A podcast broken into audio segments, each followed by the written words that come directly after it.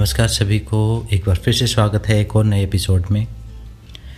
मेरा नाम हरदीप है और मैं यहाँ पर बात कर रहा हूँ एक आम आदमी के आध्यात्मिक जीवन के बारे में। कि कैसे एक आम इंसान एक अपने घर गृहस्थ में रहते हुए, एक संसारिक जीवन जीते हुए, एक अध्यात्म की यात्रा, योग की यात्रा कैसे की जा सकती है और उसमें क्या अड़चने आने वाली हैं और कैसे उस चीज़ को हम अंडरस्टैंड कर सकते हैं और अपनी लाइफ से उसको रिलेट कर सकते हैं और कैसे उसका अभ्यास किया जा सकता है। ये सारे पॉडकास्ट सुनने के बाद आपके मन में ये आता होगा कि मैं ऐसी बातें क्यों कर रहा हूँ? कि मैं क्यों ऐसी बातें कर रहा हूँ कि अपने अकेले रहें साइलेंस में रहें और सेल्फ ऑब्जर्वेशन करें? ऐसे क्यों कह रहा हूँ? उससे क्या फ़ायदा होगा? लेकिन जबकि रिक्वायरमेंट तो योग का नाम आते ही बीमारियों की होती है कि थायराइड किस एक्सरसाइज से ठीक होगा, मोटापा किस एक्सरसाइज से ठीक होगा डाइजेशन किस से ठीक होगा, ऐसे नी पेन कैसे किस चीज़ से ठीक होगा, ऐसे क्वेश्चंस आते हैं आजकल। योग जहाँ भी लिखा होगा, वहाँ साथ में बीमारियाँ भी लिखी होंगी। जैसे वो परिभाषा ही योग की बीमारियाँ बन गई हैं। मैं ऐसी, लेकिन मैं ऐसी बातें क्यों बता रहा हूँ? मैं क्यों नहीं ये बता देता कि इस एक्सरसाइज के करने से ये फ़ायदा होगा, इस प्राणायाम के करने से ये फ़ायदा होगा। क्यों बता रहा हूँ मैं? उसका पहला कारण तो ये है कि वो फ़ायदे हर कोई बता रहा है, लेकिन ठीक हर कोई नहीं हो रहा है। हम उन फ़ायदों के लिए, उन एक्सरसाइजेज के लिए इतने ज़्यादा कैजुअल हो गए हैं कि वो ज्ञान भरा पड़ा है। हमने फॉलो ही करना छोड़ दिया उसको। हमारे ऋषियों ने एक योग को एक रहस्यमय विद्या के रूप में प्रकट किया था और ऐसे हर किसी को सिखाने की विद्या नहीं बताई थी। लेकिन एक टाइप से साधना पद्धति थी। खुद से जुड़ने की एक एक मार्ग था। जैसे आज, आजकल कोई एमबीबीएस हर कोई नहीं कर लेता। इंजीनियरिंग हर कोई नहीं कर लेता। किसी में स्पेशल वो चीज़ होती है, तभी वो इस लाइन में जाता है। तो ये भी एक लाइन थी अलग से। तो जो लोग इसमें इंटरेस्ट रखते थे, उसी को ये ज्ञान दिया जाता था, फिर वो अपने हिसाब से आगे थोड़ा थोड़ा थोड़ा थोड़ा करके जिसको जितनी ज़रूरत होती थी वो प्रचार प्रसार कर देता था। दूसरा कारण ये है कि बीमारियाँ जिस हिसाब से हम समझते हैं वैसे नहीं होती। मैंने जब बीमारियों को डीप स्टडी किया, पहले शुरुआत में मैं भी, मेरा भी इसी चीज़ में इंटरेस्ट रहता था कि इस आसन के करने से ये ठीक हो जाएगा इस प्राणायाम के करने से ये ठीक हो जाएगा, इस मुद्रा के करने से ये ये बीमारियाँ ठीक होंगी। लेकिन जब मैंने बीमारियों को डीप स्टडी किया, उनके अंदर घुस के थोड़ा सा उनको समझने की कोशिश की, और आसनों को एक्सरसाइजेस को और समझने की कोशिश की, योग को थोड़ा सा और गहराई से समझने की कोशिश की तो मुझे समझ में आया कि योग एक एक बीमारी को ठीक नहीं करता। योग तो बीमारियों की जड़ को ही ख़त्म कर देता है। अगर मान लीजिए मुझे एक थायराइड हो गया। अभी जो प्रचार प्रसार हो रखा है, उसके हिसाब से बता रहा हूँ आपको तो मैं वो वो एक्सरसाइज करना शुरू कर दूँगा जिस जो थायराइड के लिए ठीक है। तो मुझे नहीं लगता कि ऐसी चीज़ें काम करती होंगी। उसके साथ दस चीज़ें हैं। अगर एक बीमारी है तो दस और मल्टीपल डायमेंशन से हमें काम करना पड़ेगा। तब वो बीमारी टारगेट होगी और तब वो हम वहाँ से क्योर होके निकलेंगे, उससे हील होंगे प्रॉपर तरीके से। हाँ हो सकता है कोई पर्टिकुलर एक्सरसाइज करने से थोड़े से लेवल अप डाउन आपको टेस्ट में दिखाई देने शुरू हो जाएँ। चीज़ें थोड़ी सी पहले से ठीक होनी शुरू हो जाएँ, लेकिन वो परमानेंट ठीक नहीं है। फिर आप छोड़ देंगे, फिर वही लाइफस्टाइल जीना शुरू कर देंगे, फिर वही खाना खाना शुरू कर देंगे, फिर बीमार हो जाओगे। आपने देखा होगा, योग करने वाले भी पूर्णतः स्वस्थ कहाँ हैं? मुझे तो नहीं मिलते। ऐसे लोग भी देखे मैंने कई कई सालों से क्लासेस ले रहे हैं और खुद भी बीमार ही हैं वो। तो छूट, चूक कहाँ रह गई? चूक रह गई है चीज़ों को समझने में। योग बीमारियों की जड़ पे काम करता है। इसका मतलब क्या हुआ? इसका मतलब ये है कि योग को सिर्फ़ एक्सरसाइज ना समझ के उसके और हायर डायमेंशंस को समझना पड़ेगा और उनके स्तर पर काम करना पड़ेगा, तब जाके हमें वो पूरा फ़ायदा मिलेगा। तो हायर डायमेंशंस से मतलब क्या है मेरा? मेरा मतलब है कि आपके शरीर पर जो बीमारी रिफ्लेक्ट हो रही है, वो सिर्फ़ शरीर में नहीं है, वो आपके मन में है, वो आपकी साइकोलॉजी में भी है। अभी मैं कुछ बीमारियों के उदाहरण भी देने वाला हूँ। कि कैसे कैसे चीज़ें काम करती हैं। एक एग्ज़ाम्पल के लिए समझ लीजिए, एक एक कंप्यूटर है। उसके सॉफ्टवेयर में प्रॉब्लम है। तो हार्डवेयर में भी प्रॉब्लम हो जाएगी। वो चलना बंद हो जाएगा स्क्रीन पर कुछ दिखाई देना शुरू हो जाएगा या हैंग हो जाएगा। हार्डवेयर भी रिएक्ट करेगा उस चीज़ के प्रति।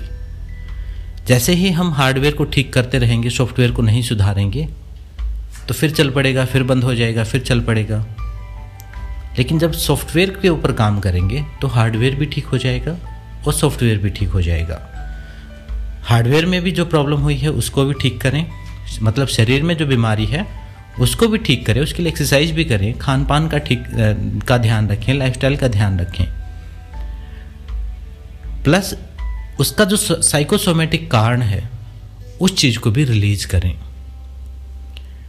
आपके आभा मंडल में, आपके मन में जो उस बीमारी का कारण है, उसको भी वहाँ से निकालें, नहीं निकालेंगे तो वो बीमारी किसी और रूप में प्रकट होनी शुरू हो जाएगी। और एलोपैथी के संदर्भ में तो ये बात ज़्यादा ही है। कुछ बीमारियाँ जो बाहर से इन्फेक्शंस लगते हैं, उनको छोड़ के, अगर उनको हम छोड़ दें तो उसके अलावा जो क्रोनिक डिज़ीज़ हैं, वो भी साइकोसोमेटिक हैं। मतलब मन से शुरू हुई थी, शरीर में जाके वो रिफ्लेक्ट हो रही हैं। हम इलाज शरीर का कर रहे हैं। मतलब एक बीमार, एक पेड़, एक बीमारी का एक पेड़ बन गया। उस पेड़ की टहनियाँ हम हर साल काट देते हैं, हर छः महीने में काट देते हैं। फिर उग जाती हैं वो। फिर किसी और रूप में उग जाती हैं, फिर किसी और दिशा में उग जाती हैं वो। तो हम पूर्णतः स्वस्थ नहीं हो पाते। फिर हमें लगता है कि हमारा शरीर ही बीमार रहने में इंटरेस्टेड है, या हमारी किस्मत में यही लिखा हुआ है, या फिर हमें लगता है कि भगवान कोई ऊपर बैठा हुआ है कंप्यूटर लेके और वो हमें बीमार कर रहा है बटन दबा दबा के कि चलो इसको बीमार करते हैं। चलो इसको माइग्रेन कर देते हैं। चलो इसकी लाइफ में कुछ उथल पुथल कर देते हैं। ऐसा नहीं है। छोटी से छोटी हमारे जीवन में घटने वाली घटना के जिम्मेदार हम खुद हैं। परमात्मा अगर कहीं इंटरफेयर करता, वो जो शक्ति है, वो जो सोर्स है अगर वो कहीं इंटरफेयर करता तो इतने मर्डर नहीं होते। इतना अपराध नहीं बढ़ता। इतना आतंकवाद नहीं फैलता। इतने बम नहीं फूटते इतने विश्व युद्ध नहीं होते। ये जो हर रोज़ नई नई लड़ाई अब जैसे कोरोना को जैविक युद्ध कह, कह रहे हैं लोग ये चीज़ें नहीं होती फिर। परमात्मा ने हमें एक जीवन प्रदान किया है एक ऊर्जा प्रदान की है एक अवसर दिया है एक शरीर दिया है बुद्धि दी है दो आँखें दी हैं सुनने के लिए कान दिए हैं हमारे इमोशंस दिए हैं, इतने एलिमेंट हमें दे दिए। अब इस गेम ऐसा समझ लीजिए कि गेम में उतार दिया है अब हमें। इस जीवन को आप एक गेम की तरह समझें, जैसे वीडियो गेम में बच्चे खेलते हैं। अब इस गेम की स्टेजेज आएँगी अलग अलग एक स्टेज पार होगी तो अगली जो स्टेज है, वो उससे डिफ़िकल्ट होगी। जबकि पहली स्टेज भी हमें डिफ़िकल्ट ही लग रही थी। जैसे जब हम छोटे बच्चे थे तो हमें पहली दूसरी क्लास पास करना ही मुश्किल लग रहा था। छोटी क्लासेस में ऐसा लगता था कि हमें ही सबसे ज़्यादा स्ट्रेस है। फिर पता चला कि आगे की क्लासेस में और ज़्यादा है। फिर स्टेजेस बड़ी होती चली गई। फिर हमें लगा कि स्टूडेंट लाइफ में ज़्यादा है। फिर पता चला कि कॉलेज में और भी झंझट हैं। यूनिवर्सिटी में और ज़्यादा है। फिर हमें लगा कि पढ़ाई ख़त्म हो जाएगी, फिर एक जॉब मिल जाएगी, फिर हम सिक्योर हो जाएँगे। जॉब भी मिली तो पता चला जॉब में तो कुछ और ही है जो स्कूल में पढ़ाया नहीं गया। फिर जॉब मिल गई तो फिर हमें लगता कि कोई शादी हो जाएगी, बच्चे हो जाएँगे। फिर हमें पता चलता कि और नए नए चैलेंजेस ये और बड़ी स्टेज है। तो ऐसा समझ लीजिए एक वीडियो गेम का पार्ट हम परमात्मा ने बना दिए हैं, एक अवसर दे दिया है। अब यहाँ पर स्मार्टली हमें जीतना पड़ेगा। यहाँ हमें सब कुछ मैनेज करना है खुद अपने इन इंस्ट्रूमेंट्स का, इन पावर्स का यूज़ करके। और योग जो विद्या है, इन पावर्स को बढ़ाने का एक तरीका है। जैसे कि कोई, किसी पर्टिकुलर स्टेज में आपने बड़ी स्मार्टली कोई पावर हासिल कर ली। कोई नई पावर मिल गई आपको, जिससे वो स्टेज पार करने में एक मदद मिली आपको। तो योग को आप ऐसे समझ सकते हैं। सिर्फ़ शरीर की बात होती तो साइंस ने खोल दिया सारा शरीर। छोटे से छोटा जीव जंतु काट के, बड़े से बड़ा जीव जंतु काट के, उसके पुर्जे अलग करके लैब में सजा रखे और रिसर्च कर दिए हज़ारों। नहीं समझ में आया वो, क्योंकि सिर्फ़ शरीर नहीं है। योग तो शरीर को सिर्फ़ दस परसेंट कहता है, सेवेंटी फाइव परसेंट कहता है मनो में कोष मन है। मन का विस्तार है हम। और उसी मन में पैदा हुई बीमारियाँ, शरीर में रिफ्लेक्ट होती हैं। और वही रिफ्लेक्ट हुई बीमारियाँ हम दवाइयों से ठीक करने की कोशिश करते हैं। दवाइयों से भी करो, बाहर से भी करनी है एक्सरसाइज भी करनी है, दवाइयाँ भी लेनी है मल्टीपल डायरेक्शन से काम करना पड़ेगा, क्योंकि एक चीज़ से वो नहीं हुई है। लेकिन साथ में अपने मन पर भी काम करना पड़ेगा। अगर उससे परमानेंट छुटकारा पाना है तो। उदाहरण के लिए हम समझे कि अगर किसी का, किसी की आई साइट वीक है, आँखें कमज़ोर हैं, उसको दूर का दिखाई नहीं देता तो हमें लगेगा कि वाइटामस की कमी हो गई, कोई सब्ज़ियाँ नहीं खाता होगा डेफिशिएंसी हो गई। वो भी एक कारण है, होती है उस वजह से भी। लेकिन ज़रूरी नहीं है वही कारण हो। अगर चीज़ें बार बार ख़राब हो रही हैं और आप खाना भी सही खा रहे हैं प्रॉपर हेल्दी डाइट ले रहे हैं, और फिर आप, आपकी आँखें कमज़ोर हो गई हैं तो आप ये समझ लीजिए कि आपका विजन कमज़ोर होना, आँखें कमज़ोर होना विजन कमज़ोर होना मतलब आपके जीवन का कोई उद्देश्य नहीं है। आप कुछ आगे अपने बारे में देख नहीं पा रहे हैं, अपने मन में। आप खुद के बारे में खुद को कहीं रख नहीं पा रहे हैं। आपकी आपका जो जीवन है, एक बिना किसी विजन के आप जी रहे हैं, मानसिक तौर पर। कोई उद्देश्य नहीं है आपका। तो फिर क्या होता है? सॉफ्टवेयर में कोई विजन नहीं है तो हार्डवेयर का विजन भी वीक होना शुरू हो जाता है। उसके बाद आ जाते हैं गले की बीमारियों के ऊपर। जैसे थायराइड डिज़ीज़ हो गई। किसी को थायराइड हो गया तो उसका क्या कारण हुआ? उसका एक तो कारण यह है कि बाहर से वो चीज़ें ठीक नहीं हैं, उसके हार्मोन गड़बड़ हो गई। और हार्मोन का सीधा संबंध किस चीज़ से है? मन से।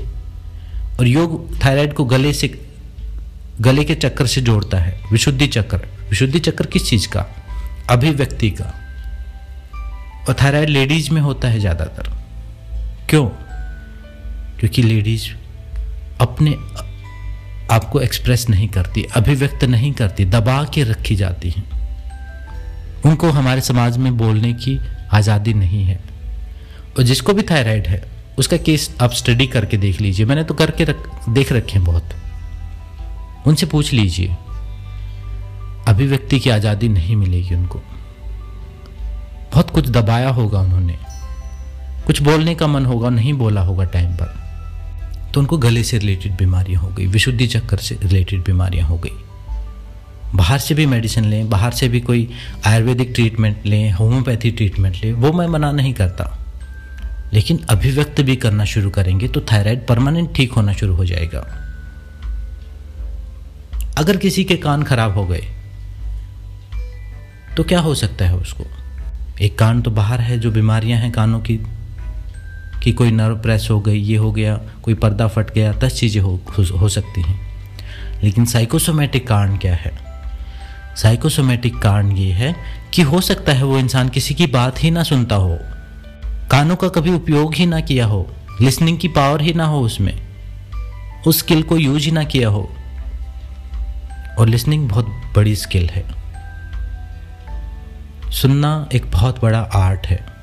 सबके बस की बात नहीं है। आपको लगता होगा कि अभी भी आप इस बात को भी सुन रहे हैं। नहीं।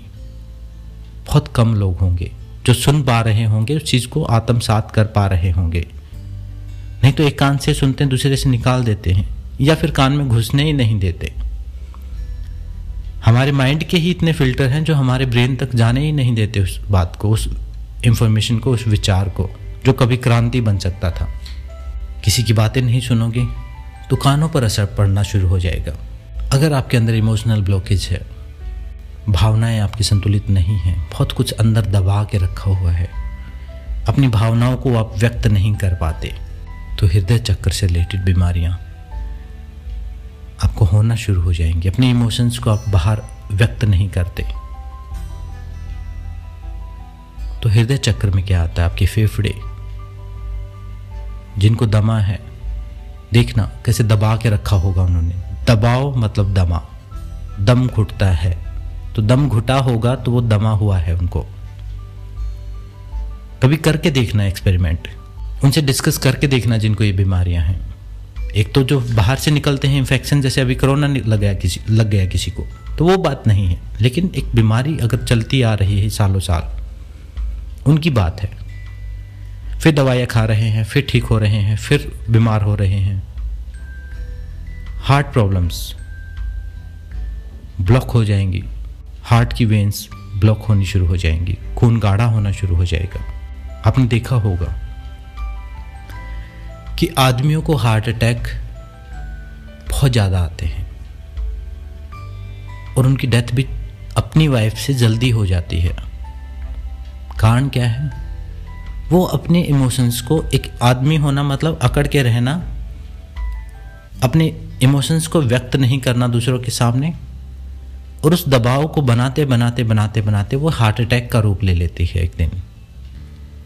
और महिलाएँ हमेशा इंसान से पाँच दस साल ज़्यादा जीती हैं।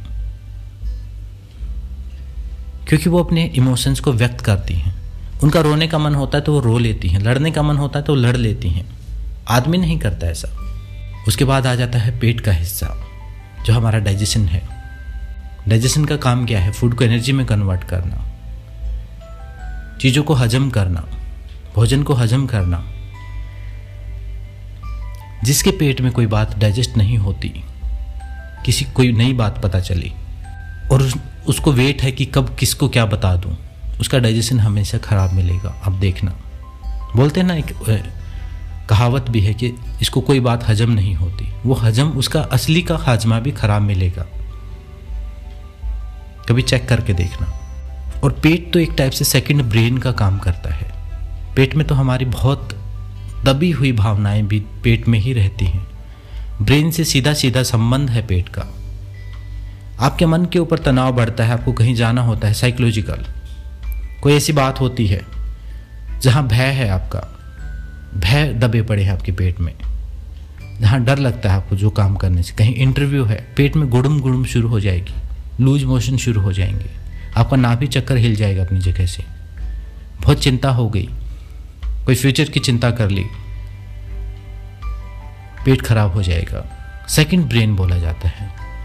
जो गट फीलिंग बोली जाती है। कोई किसी चीज़ की का पहले ही आपको आभास हो जाता है कि ये चीज़ ऐसे होनी चाहिए और ऐसे ये ठीक है। वो गट फीलिंग यानी पेट में वो फीलिंग होती है। आपका सेकंड ब्रेन है। और तभी उपवास का और डाइट का इतना ज़्यादा महत्व है। तभी मैंने इसको पहले ही, पहले और पहले दूसरे पॉडकास्ट में डाइट के बारे में इसलिए मैंने बताया।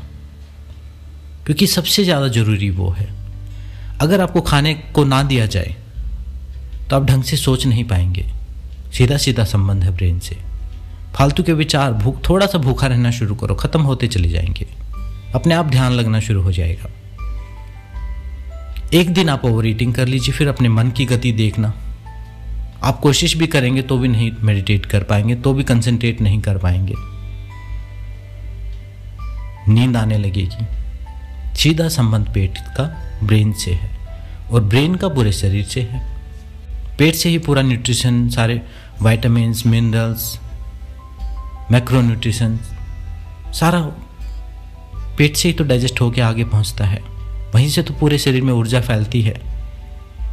सूर्य चक्कर, मणिपुर चक्कर सोलर प्लेक्सिस भी बोलते हैं। यहीं से अग्नि जागृत होती है और यहीं से पूरे शरीर की ऊर्जा सारे शरीर की ऊर्जा का केंद्र है ये। तभी कपाल भाती इतनी क्रिया इतनी ज़्यादा कराई जाती है ताकि ये चक्कर एक्टिवेट हो। ये कुछ शुद्ध हो। उस चीज़ का कोई एक्सपीरियंस हो हमें, उसके बाद आ जाते हैं हम अपनी कमर के ऊपर। जब आपके जीवन में इनसिक्योरिटीज बढ़ेंगी, तब आपको कमर से रिलेटेड बीमारियाँ होनी शुरू हो जाएँगी। बैक में पेन हो जाएगा इनसिक्योरिटीज बढ़ेंगी, अभाव बढ़ेगा किसी चीज़ का। पैसे की कमी हो जाएगी। पैसा यानी मजबूती। मजबूती यानी एक स्ट्रॉन्ग स्पाइन बेस, आधार, पूरे शरीर का। उधर पैसा क्या है? आधार है इस भौतिक जीवन का।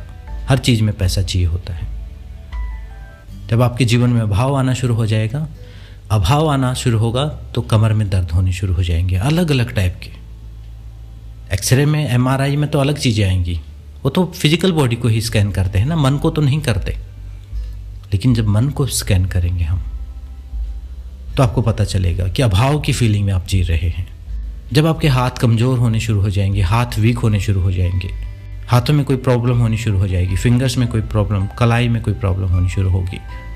तब ध्यान देना, हाथ किस चीज़ का प्रतीक है? कर्म का प्रतीक है। जब आप कर्म करना छोड़ देते अपना, हाथों में बीमारियाँ होनी शुरू होंगी। दूसरा, क्या काम करते हैं? दूसरों से रिलेट करते हैं हम। जब कोई नया व्यक्ति मिलता है, उसे हाथ मिलाते हैं, गले मिलते हैं, हाथों का ही उपयोग करते हैं। दूसरों से कनेक्टिविटी का भी प्रतीक है। जब दूसरों से संबंध मधुर नहीं रह पाते, या बहुत लोगों से कट के रहना शुरू कर देते हैं हम तो हाथों से रिलेटेड बीमारियाँ होनी शुरू हो जाती हैं हमें। हाथ कमज़ोर पड़ जाते हैं। उसके बाद आ जाते हैं स्वादिष्ठान चक्र, नाभि से नीचे का रिप्रोडक्टिव एरिया प्रोडक्शन क्या? स्वादिष्ठान चक्र। क्रिएटिविटी का प्रतीक है। जीवन में हम जो भी प्रोडक्ट बनाते हैं, कुछ भी प्रोडक्टिव करते हैं, वो इसी चक्कर से संबंधित है। चाहे वो बच्चे पैदा करना हो, चाहे जीवन में जितनी भी क्रिएटिविटी है, सृजन है, वो सब स्वादिष्ठान चक्कर से संबंधित है। काम का केंद्र है हमारा। यहीं से पूरी सृष्टि का जन्म हुआ है।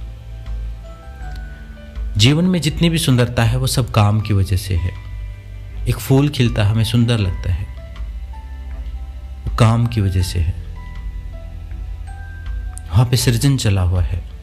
जब आपके जीवन से क्रिएटिविटी खत्म हो जाएगी, आप अपने पसंदीदा, अपनी हॉबीज को कॉम्प्रोमाइज़ करना शुरू कर देंगे, अपनी पसंद को कॉम्प्रोमाइज़ करना शुरू कर देंगे, जहाँ से आपको एक क्रिएटिव एनर्जी मिलती थी, जहाँ से, जिससे आपकी क्रिएटिव एनर्जी खुलती थी।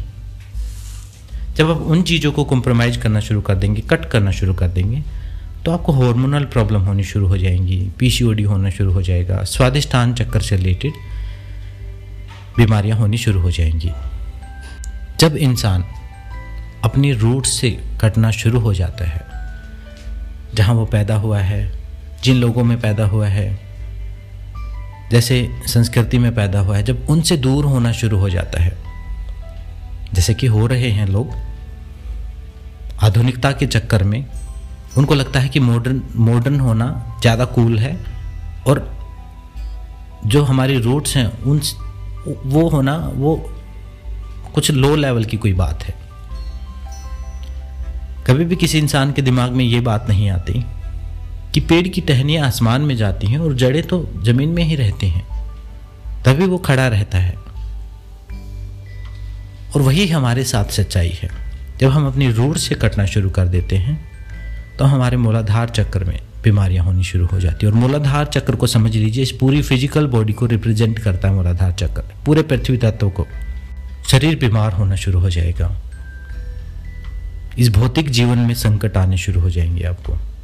उसके बाद मूलाधार चक्र। मूलाधार चक्र को आप समझ लीजिए, पृथ्वी तत्व। रूट, जड़ें हमारी।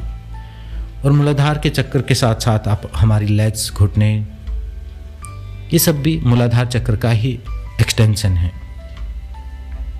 अपनी जड़ें कहाँ हैं? जैसे पेड़ की जड़ें होती हैं, हमारी जड़ें हैं हमारे पैर। जब आप धरती पर चलना बंद कर देते हैं, जब आप छोटे छोटे काम के लिए भी गाड़ियाँ उपयोग करना शुरू करते हैं, जब अर्थ से कनेक्टिविटी ख़त्म हो जाती है, अर्थ के एनर्जी से ग्राउंडिंग आपकी एनर्जी की हो ही नहीं पाती अर्थिंग हो ही नहीं पाती। आपने देखा होगा बड़े बड़े पावर हाउस बड़ी बड़ी बिल्डिंग्स अर्थिंग ज़रूरी है, तभी वो इतनी इलेक्ट्रिसिटी मैनेज हो पाती है वहाँ पर। हमारी अर्थिंग होनी ही बंद हो गई है, हमने नंगे पैर चलना ही छोड़ दिया है। ऊपर से फिर रहते भी गाड़ियों में ही हैं। ऊपर से रहते भी हम इतने ऊपर फ्लोर्स पे हैं। तो अर्थ के साथ जो ग्राउंडिंग है, वो कम हो गई है, जिसकी वजह से knee pain joint pain leg से रिलेटेड बीमारियाँ हो गई। पैर पतले पतले हो गए, देखना लोगों के। क्योंकि रूट्स वीक हैं। जो जिम में भी जाते हैं, वो भी अपने अपर बॉडी को ही फिट करने पे लगे रहते हैं। पैर उनके भी पतले पतले ही रहेंगे। जो दिखावे के लिए जिम करते हैं, उनकी बात है।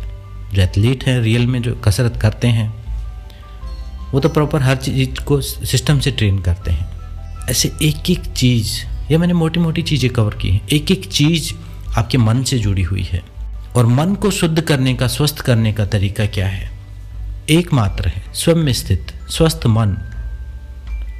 योग, जब हम प्राणायाम करते हैं, जब हम ध्यान करते हैं, जब हम सेल्फ एनालाइज करते हैं सेल्फ स्टडी करते हैं, जब ईश्वर के प्रति समर्पण करते हैं, जब तप करते हैं, जब द्वंद्व को सहन करते हैं, जब संतोष करते हैं, अहिंसा करते हैं, सत्य बोलते हैं, ये माइंड की ट्रेनिंग है। माइंड की क्लीनिंग होती है, इसलिए सबसे पहले यम नियम रखे हैं। कि शरीर को तो हम कर लेंगे आसनों से सर आसन सीखना कोई बड़ी बात नहीं है। थोड़ा सा डीप इंटरेस्ट होना चाहिए और एक वजह होनी चाहिए, आसन आपको सारे आ जाएँगे, कोई ज़्यादा बड़ी बात नहीं है। साल छः महीने का काम है, लेकिन मन के ऊपर नियंत्रण, वो डिसिप्लिन वो सेल्फ डिसिप्लिन वो सोशल डिसिप्लिन उनके लिए सालों साल काम करना पड़ेगा। और जब तक वो नहीं आएँगे तो मन स्वस्थ नहीं होगा मन स्वस्थ नहीं होगा तो शरीर भी स्वस्थ नहीं होगा। घूमते रहेंगे, चक्कर काटते रहेंगे, वहीं पर पहुँच जाएँगे घूम फिर के। प्रत्याहार में मन को नियंत्रित करने का तरीका सीखते हैं, धारणा में मन को नियंत्रित करते हैं। वो थोड़ी सी हायर प्रैक्टिसेस हैं। मन की थेरेपी जो करनी है, वो योग है। योग के सिद्धांतों को फॉलो करना, उन चीज़ों को प्रैक्टिस करना। और योग फिर षटकर्म करवाता है पहले आपसे क्लीनिंग करवाता है। जब आप वॉमिटिंग करते हैं, जब आप कुंजल करते हैं तो सिर्फ़ आप स्टमक को साफ़ नहीं कर रहे होते हैं, तब आप अपने नेगेटिव इमोशंस को भी निकाल रहे होते हैं। जब माइग्रेन आपको होता है तो वॉमिटिंग क्यों आ जाती है? क्या पेट खराब हो जाता है? नहीं। बहुत कुछ ओवरलोड हो गया होता है अंदर, मन में। वो माइग्रेन के रूप में रिफ्लेक्ट हो रहा होता है। और नेचुरोपैथी कहती है, बीमारियाँ तो हमारी दोस्त हैं।